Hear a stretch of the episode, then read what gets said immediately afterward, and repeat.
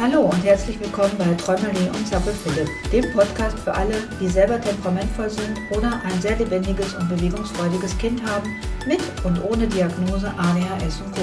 Mein Name ist Manuela und ich begleite dich, deine Familie und pädagogische Fachkräfte. Du bekommst Tipps für den Umgang mit den besonderen Verhaltensweisen und dem Zusammenleben innerhalb der Familie. Let's go! Raus aus dem Schubladendenken, rein ins selbstbestimmte Leben. Hallo und herzlich willkommen. Schön, dass du wieder dabei bist. Jetzt fragst du dich sicherlich, von was redet die da? Was haben denn eine Giraffe und ein Wolf mit Kommunikation zu tun? Keine Sorge, ich werde dich an die Hand nehmen und dich in ein vielleicht dir unbekanntes Land der Kommunikation entführen. Am Ende des heutigen Podcasts wirst du eine etwas andere Form der Kommunikation kennengelernt haben, die dir, deiner Familie, deinen Kindern, deinem Umfeld und so weiter jede Menge Entspannung bringen wird. Auf geht's, lass uns auf Entdeckungsreise gehen. Kommunikation mit Kindern verlangt Verspieltheit und die Loslösung von festen Mustern. Konflikte sind keine schöne Angelegenheit, doch gerade seit der Corona-Pandemie liegen die Nerven bei Eltern und Kindern durch Homeschooling, Homeoffice und weitere familiäre Herausforderungen schnell mal blank. Umso schöner wäre es doch, seine Gefühle, Bedürfnisse und Bitten nicht vorwurfsvoll, sondern empathisch und dennoch klar und deutlich zu kommunizieren.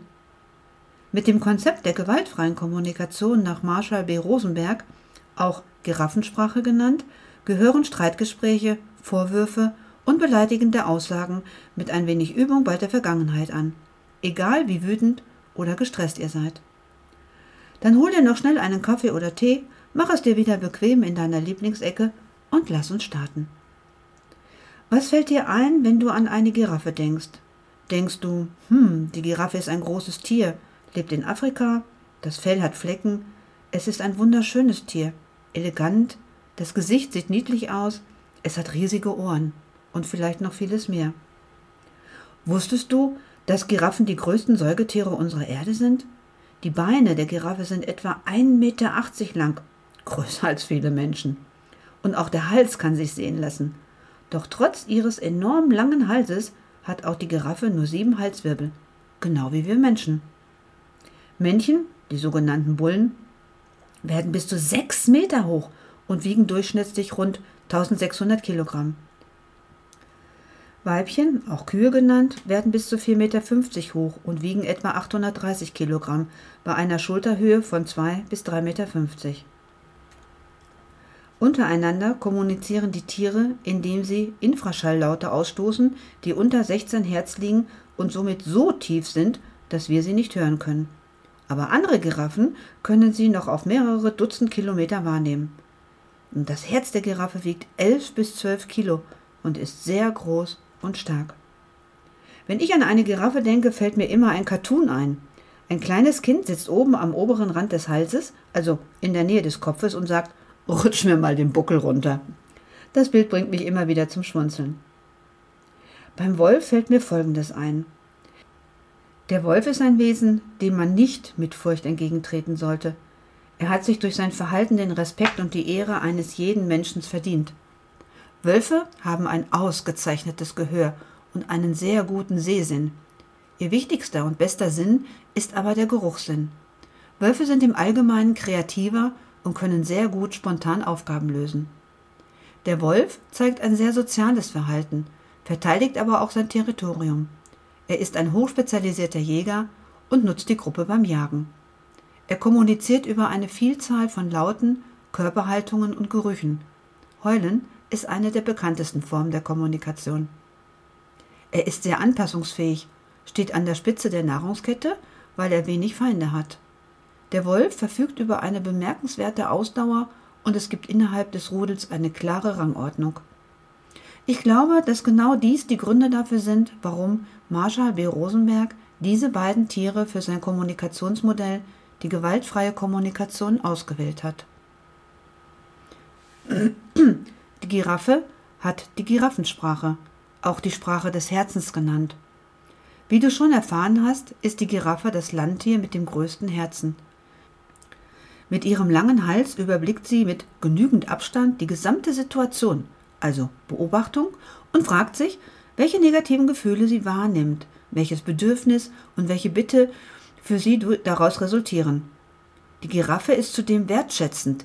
Sie zeigt ihrem Gegenüber, dass sie ihn nicht verletzen oder bestrafen, sondern gemeinsam zum Ziel kommen will und daher auch Verständnis für seine Gefühle und Bedürfnisse hat. Doch die Giraffe hat einen gemeinen Kontrahenten. Der Wolf, der die Wolfsprache hat. Sprache der Herrschaft. Der Wolf ist viel kleiner und überblickt die Situation nicht, sondern ist der Mittelpunkt des Geschehens und immer auf der Jagd nach dem Schuldigen. Die Wolfssprache ist die Quelle der Gewalt. Man nennt es auch lebensentfremdende Kommunikation. Wenn Wölfe Angst haben, dann verstecken sie ihre Gefühle und sagen nicht, wie es ihnen wirklich geht. Eine Sprache, die mit Angst, Enttäuschungen, Wut und Verschlossenheit zu tun hat. Deshalb wird sie Wolfssprache genannt. Im Kern geht es darum, jemanden als Verlierer dastehen zu lassen, indem der Wolf sein Gegenüber zum Beispiel kritisiert, beleidigt, bestraft, bedroht, bewertet, manipuliert und so weiter. Wir sprechen hier von verbaler Gewalt. Was hat das denn damit auf sich? Jean-Paul Sartre, ein französischer Philosoph, Schriftsteller und politischer Aktivist, der im 20. Jahrhundert lebte, sagte mal, Worte sind wie geladene Pistolen, und diese können bleibende Verletzungen an der Kinderseele verursachen. Verbale Attacken gegenüber Kindern zeigen sich unter anderem durch Schreien, Drohen und Beleidigen, Entwürdigungen, öffentliches Demütigen und Bloßstellen, Einschüchtern und Entmutigen, Ängstigen, häufiges Zurechtweisen, Entwertungen. Subtilere Formen verbaler Gewalt sind unter anderem das Abstreiten von Gefühlen, das Banalisieren und Leugnen, Schuldzuweisungen und verletzende Scherze. Das Fatale ist, dass sich viele Eltern der Macht ihrer Worte nicht bewusst sind. Abwertende Worte wie Ach, was bist du heute wieder empfindlich? Dir kann man es aber auch nicht recht machen. Oder Sag mal, spinnst du oder was? hinterlassen unsichtbare Spuren auf der kindlichen Seele. Schauen wir uns mal die ein oder andere Situation an und finden heraus, was gemeint ist und anders laufen könnte. Wir gehen, sehr häufig irrtümlich, davon aus, dass Konflikte mit Kindern stets rein inhaltlicher Natur sind. Horch mal in dich hinein, ob du folgende Sätze auch schon mal gesagt hast. Wie sieht's denn hier schon wieder aus? Du verbreitest ständig Chaos. Räum doch endlich mal dein Zimmer auf. Und was passiert? Und schallt ein empörtes Nö, ich habe aber keine Lust entgegen. In diesem Moment kommt uns oft gar nicht in den Sinn, dass unsere Kommunikation vielleicht erst der Auslöser für das kindliche Nein war. Vielleicht hätte das Kind tatsächlich aufgeräumt, wenn wir es dann höflich und gewaltfrei gefragt hätten. Ich kann mir gut vorstellen, was für Gedanken sich gerade in deinem Kopf breit machen. Höflich und gewaltfrei? Bin ich immer. Und was soll das denn jetzt wieder heißen? Macht sich gerade Empörung in dir breit und du fragst dich, wo denn die sogenannte Gewalt in der Kommunikation war. Nun, allein das schon wieder impliziert deinem Kind, dass es quasi ständig ein unordentliches Zimmer hat und uns ständig stört. Ständig Chaos ist eine Verurteilung und endlich mal signalisiert, dass dein Kind das schon längst hätte tun können und sollen. Es ist also in unseren Augen scheinbar rundum fehlerhaft. Und was passiert? Dein Kind fühlt sich dadurch angegriffen und nimmt sofort eine Abwehrhaltung ein. Es geht dabei also gar nicht unbedingt ums Aufräumen, sondern eher um das diffuse Gefühl, nicht wertgeschätzt, verurteilt und bevormundet zu werden. Gewaltfreie Kommunikation kann uns helfen, unsere Anliegen so zu formulieren, dass sich niemand verletzt oder angegriffen fühlt und auf sachlicher Ebene eine für alle Beteiligten zufriedenstellende Problemlösung gefunden werden kann. Ich kann jedem nur ans Herz legen, es einfach mal auszuprobieren. Du wirst über die schnellen Ergebnisse erstaunt sein. Mit meinem heutigen Podcast möchte ich versuchen, dir das Thema näher zu bringen, dich zu sensibilisieren, es dir in alltagstauglichen Häppchen zu servieren, die schmackhaft und leicht verdaulich sind. Ich erzähle dir über die Basics zur gewaltfreien Kommunikation, damit du die wichtigsten Grundlagen hast, um es direkt mal ausprobieren zu können. Als allererstes ist Folgendes wichtig. das Überdenken der eigenen inneren Einstellung. Oh je, jetzt soll ich schon wieder bei mir schauen. Warum denn immer schon wieder bei mir und warum immer ich? Mein Kind soll gehorchen, machen, was ich von ihm verlange, von ihm erwarte, am besten keine Widerworte geben. Leider beginnt der Weg zu einer gewaltfreien Kommunikation oft mit einer großen Hürde, dem Überdenken der inneren Einstellung. Erkenne deine eigenen Muster, die du meist unbewusst auf dein Kind überträgst. Übertragungen sind Vergegenwärtigung alter Atmosphäre und Szenen in einer Art und Weise, dass die Gegenwart verstellt wird und die Realitäten des anderen nicht gesehen werden können. Übertragungen verhindert Kontakt, Begegnung und Beziehung. Dazu werde ich noch an einem anderen Podcast berichten.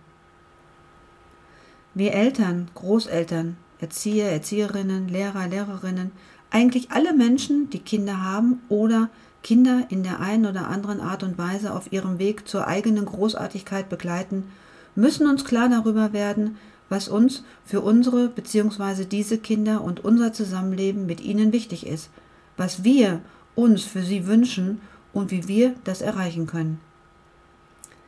Wem der Gedanke, dass man mit Kindern grundsätzlich gleichwertig umgehen sollte, nicht fremd ist, wird wahrscheinlich leichter die Zusammenhänge der gewaltfreien Kommunikation verstehen. Alles, was Kinder uns erzählen, ist wichtig für sie. Genau deshalb sollten wir viel besser zuhören und uns richtig am Gespräch beteiligen. Doch keine Sorge, du brauchst kein Studium oder Ausbildung, um die Grundzüge verstehen zu können. Grundlage der gewaltfreien Kommunikation ist nämlich, den Wunsch aufzugeben, einem anderen dazu zu bringen, etwas zu tun, was wir von ihm möchten. Wir werden uns vielmehr darauf konzentrieren, in Konfliktsituationen Bedürfnisse zu formulieren und um ihre Erfüllung zu bitten. Vorweg möchte ich aber noch an dieser Stelle Missverständnissen vorbeugen.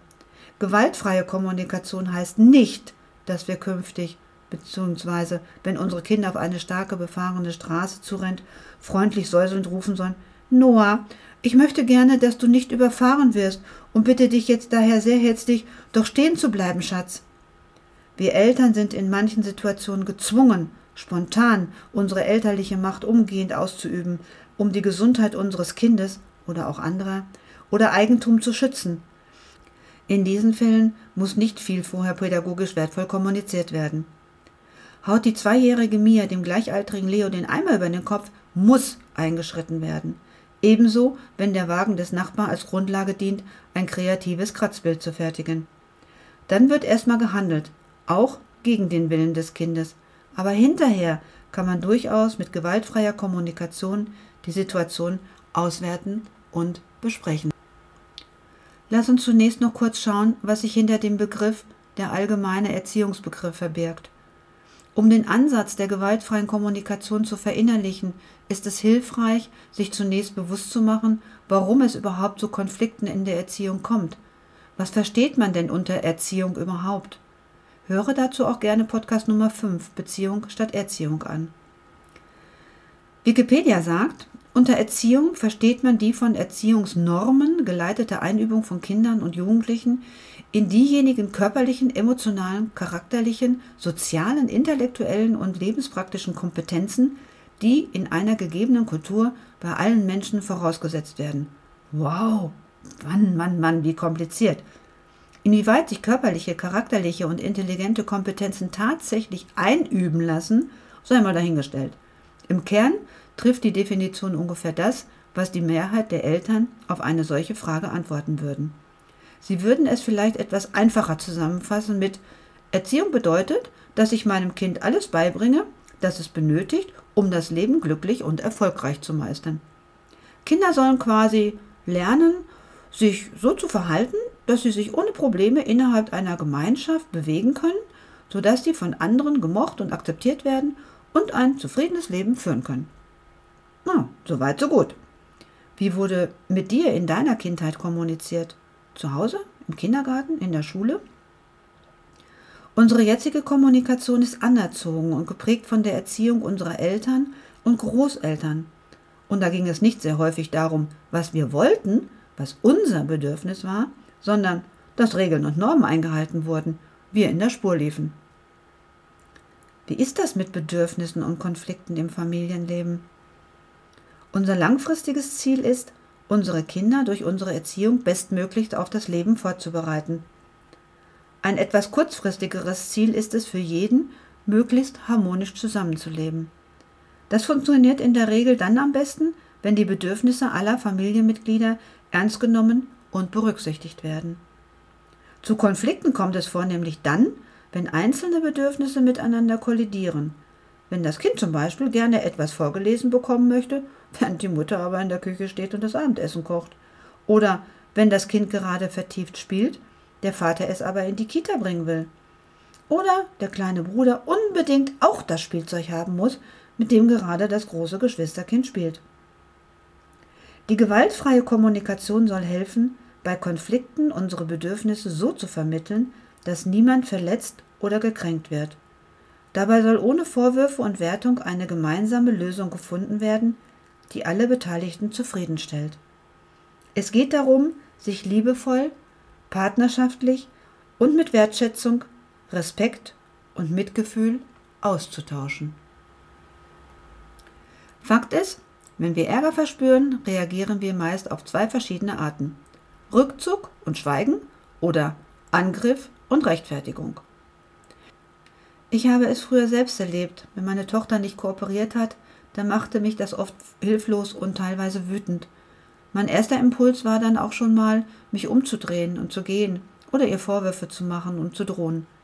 Dass die Konflikte so nicht befriedigend gelöst werden konnten, ist verständlich. So habe ich mich mehr und mehr mit dem Thema Kommunikation beschäftigt habe viele meiner erlernten Verhaltensweisen abgelegt und für mich ungewohnte Wege bestritten. Kooperation erreiche ich nur durch Bitten statt Vorwürfe und Androhung von Konsequenzen. Jetzt will ich dich aber nicht weiter auf die Folter spannen. Schließlich sollst du ja eine Idee davon bekommen, um was es bei der gewaltfreien Kommunikation geht und wie du sie in deinen Alltag integrieren und anwenden kannst. Die vier Schritte, mit denen man sein Bedürfnis gewaltfrei kommunizieren kann, sind Erstens Beobachtung, Wahrnehmung. Was beobachte ich? Im ersten Schritt wird die Situation beobachtet und wertfrei beschrieben. Es ist absolut wichtig, dass lediglich der Zustand beschrieben wird, der nicht bewertet wird. Nehmen wir mal ein ganz einfaches Alltagsproblem. Ich sehe, dass Müll vor der Tür verstreut herumliegt. Es kommt darauf an, die Situation wirklich neutral zu formulieren. Nicht neutral wäre, ich sehe, dass du den Müll überall verstreut hast. Das wäre ein Vorurteil. Selbst wenn die Vermutung nahe liegt, würde es sich um eine Verurteilung handeln.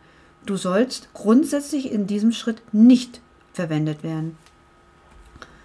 Beschrieben wird stets, was ich sehe, ohne Mutmaßungen über den Hergang und den Grund anzustellen. Zweitens, das Gefühl. Welches Gefühl macht sich in dir breit? In einem zweiten Schritt wird beschrieben, was diese Beobachtung emotional in uns auslöst. Das ärgert mich sehr, denn ich mag es nicht, wenn Müll herumliegt. Auch hier findet keine Verurteilung statt, wie zum Beispiel Es ärgert mich, wenn du den Müll herumliegen lässt. Der Fokus liegt allein darauf, was die Beobachtung in mir auslöst. Drittens. Das Bedürfnis. Welches Bedürfnis steckt dahinter? Das beschriebene Gefühl wird ergänzt durch die Formulierung des eigenen Bedürfnisses. Dieser Schritt ist manchmal schwierig, weil es uns nicht leicht fällt zu sagen, welches Bedürfnis wir konkret haben. In unserem Fall könnte es sein, ich möchte gerne, dass es hier sauber aussieht. Und der vierte Schritt ist die Bitte. Zum Schluss formuliere ich eine Bitte. Abschließend wird durch eine Bitte beschrieben, wie das Bedürfnis erfüllt werden kann. Hier kann und soll das Wort du fallen. Die Bitte sollte sich möglichst konkret auf den aktuellen Zustand beziehen und möglichst positiv formuliert werden. Das heißt, dass gesagt werden soll, was man sich wünscht, nicht was unterlassen werden soll. Zum Beispiel, ich möchte gerne, dass du den Müll wegräumst. Das grundsätzliche Wesen einer Bitte ist, dass diese mit Ja oder Nein beantwortet werden kann. Wie schon erwähnt, nimmt man bei der gewaltfreien Kommunikation in Kauf, dass die Antwort tatsächlich Nein ist. Diese vier Schritte fasst Rosenberg sehr kompakt zusammen mit, wenn ich A sehe, dann fühle ich B, wenn ich C brauche, deshalb möchte ich jetzt gerne D. Andere mögliche Formulierungen, diese vier Schritte auszudrücken, wären zum Beispiel erstens, wenn ich sehe, höre, daran denke, bemerke, erkenne. Zweitens, ich fühle mich, ich bin zum Beispiel traurig, ärgerlich, wütend, verärgert, verletzt. Drittens, weil mir wichtig ist, sehr daran liegt, ich es wichtig finde, dass ich ich Y brauche. Und viertes, daher hätte ich gerne, dass du, wärst du bereit zu, wäre es für dich in Ordnung, wenn. Ich möchte dir noch ein paar anschauliche Beispiele geben, die, so glaube ich, jeder von uns kennt. Ich sehe, dass dein Zimmer unordentlich ist. Das ärgert mich sehr, denn ich mag es lieber, wenn aufgeräumt ist. Wärst du bereit, etwas Ordnung zu schaffen? Ich sehe, dass du ganz im Spiel vertieft und noch nicht angezogen bist. Ich bin etwas ungeduldig, denn ich möchte sehr gerne pünktlich in die Kita kommen. Würdest du dich bitte anziehen? Ich höre sehr lautes Geschrei. Das ist für meine Ohren sehr unangenehm. Ich hätte gerne etwas mehr Ruhe. Ist es für dich in Ordnung, etwas leiser zu sein? Und ganz, ganz wichtig, wir formulieren Bitten nur dann, wenn wir ein Nein von unserem Kind, unserem Gegenüber akzeptieren können. Wenn wir lernen, unsere Bedürfnisse zu kommunizieren, ohne den anderen dabei zu kritisieren, zu verurteilen oder zu verletzen, wird dieser nicht automatisch in eine beschützende Abwehrhaltung gehen. Wenn wir es schaffen, Bitten zu formulieren, die nicht fordernd und drohend sind, wird unser Gegenüber eher kooperativ sein, als wenn wir vorwurfsvoll oder fordernd auftreten. Daher sollte die Kommunikation immer ich bezogen sein. Ich sehe, ich denke, ich fühle. Ich kann mir jetzt sehr gut vorstellen, dass sich Unmut oder auch Verwirrung in dir breit macht. Vielleicht ärgern dich gerade meine Worte, lösen Entsetzen in dir aus? Kein Problem, auch das darf sein. Und ich lade dich ein, zu schauen, was ist gerade jetzt dein Bedürfnis. Ich weiß, aller Anfang ist schwer. Sich in der gewaltfreien Kommunikation zu üben, kommt dir am Anfang wahrscheinlich recht schwierig vor. Es fühlt sich fremd an und möglicherweise ist dein Gegenüber verwirrt. Einige sagen auch, dass es sich unnatürlich anfühlt, so zu reden. Es ist nicht authentisch, aber glaube mir, das liegt nur daran, weil du es noch nicht gewohnt bist. Fassen wir nochmal eben zusammen, was die wichtigsten Grundregeln für Gespräche mit einem Kind sind. Erstens, schenke deinem Kind die volle Aufmerksamkeit. Zweitens, warte den richtigen Zeitpunkt ab. Drittens, kündige an, worüber du sprechen möchtest. Viertens, fokussiere dich auf das Wesentliche. Fünftens, bleibe konkret. Sechstens, rede auf Augenhöhe. Siebtens, nimm dein Kind ernst. Für die gewaltfreie Kommunikation mit deinem Kind sind folgende Punkte noch wichtig. Erstens, begib dich auf ihre Ebene. Zweitens, sprich einfach, aber ehrlich mit ihnen. Drittens, verurteile nicht ihre Gefühle. Viertens, relativiere nicht ihre Gefühle. Fünftens, zeige deine Gefühle. Sechstens, seid albern zusammen. Siebtens, frag in der richtigen Situation nach. Und achtens, sei offen für Kompromisse. Marshall B. Rosenberg zitiert dazu Gandhi mit den Worten Verwechsle nicht das, was Gewohnheit ist, mit dem, was natürlich ist. Wie fühlst du dich gerade? Kannst du ein paar neue Aspekte für dich mitnehmen? Bist du motiviert und neugierig, wie die gewaltfreie Kommunikation in deinen, euren Alltag integriert werden kann? Bist du voller Tatendrang oder eher etwas zögerlich? Alle Gedanken und Gefühle sind okay und dürfen sein. Zum Schluss möchte ich nochmal das Wichtigste zusammenfassen. Die gewaltfreie Kommunikation mit Kindern bietet dir die Möglichkeit, Konflikte auf Augenhöhe zu lösen, ohne verletzende Worte. Im Vordergrund steht die Beziehung, nicht der Gehorsam. In der gewaltfreien Kommunikation äußerst du zunächst eine Beobachtung. Dann benennst du, welches Gefühl das in dir auslöst und welches Bedürfnis du hast. Schließlich formulierst du eine Bitte. Aus Jetzt sei endlich mal ruhig, du schreist ja wie ein Wahnsinniger, wird So laute Töne tun mir in meinen Ohren weh, ich brauche etwas mehr Ruhe. Bitte sag mir das nochmal im Flüsterton. Du brauchst nicht gestelzt zu sprechen und dich verstellen.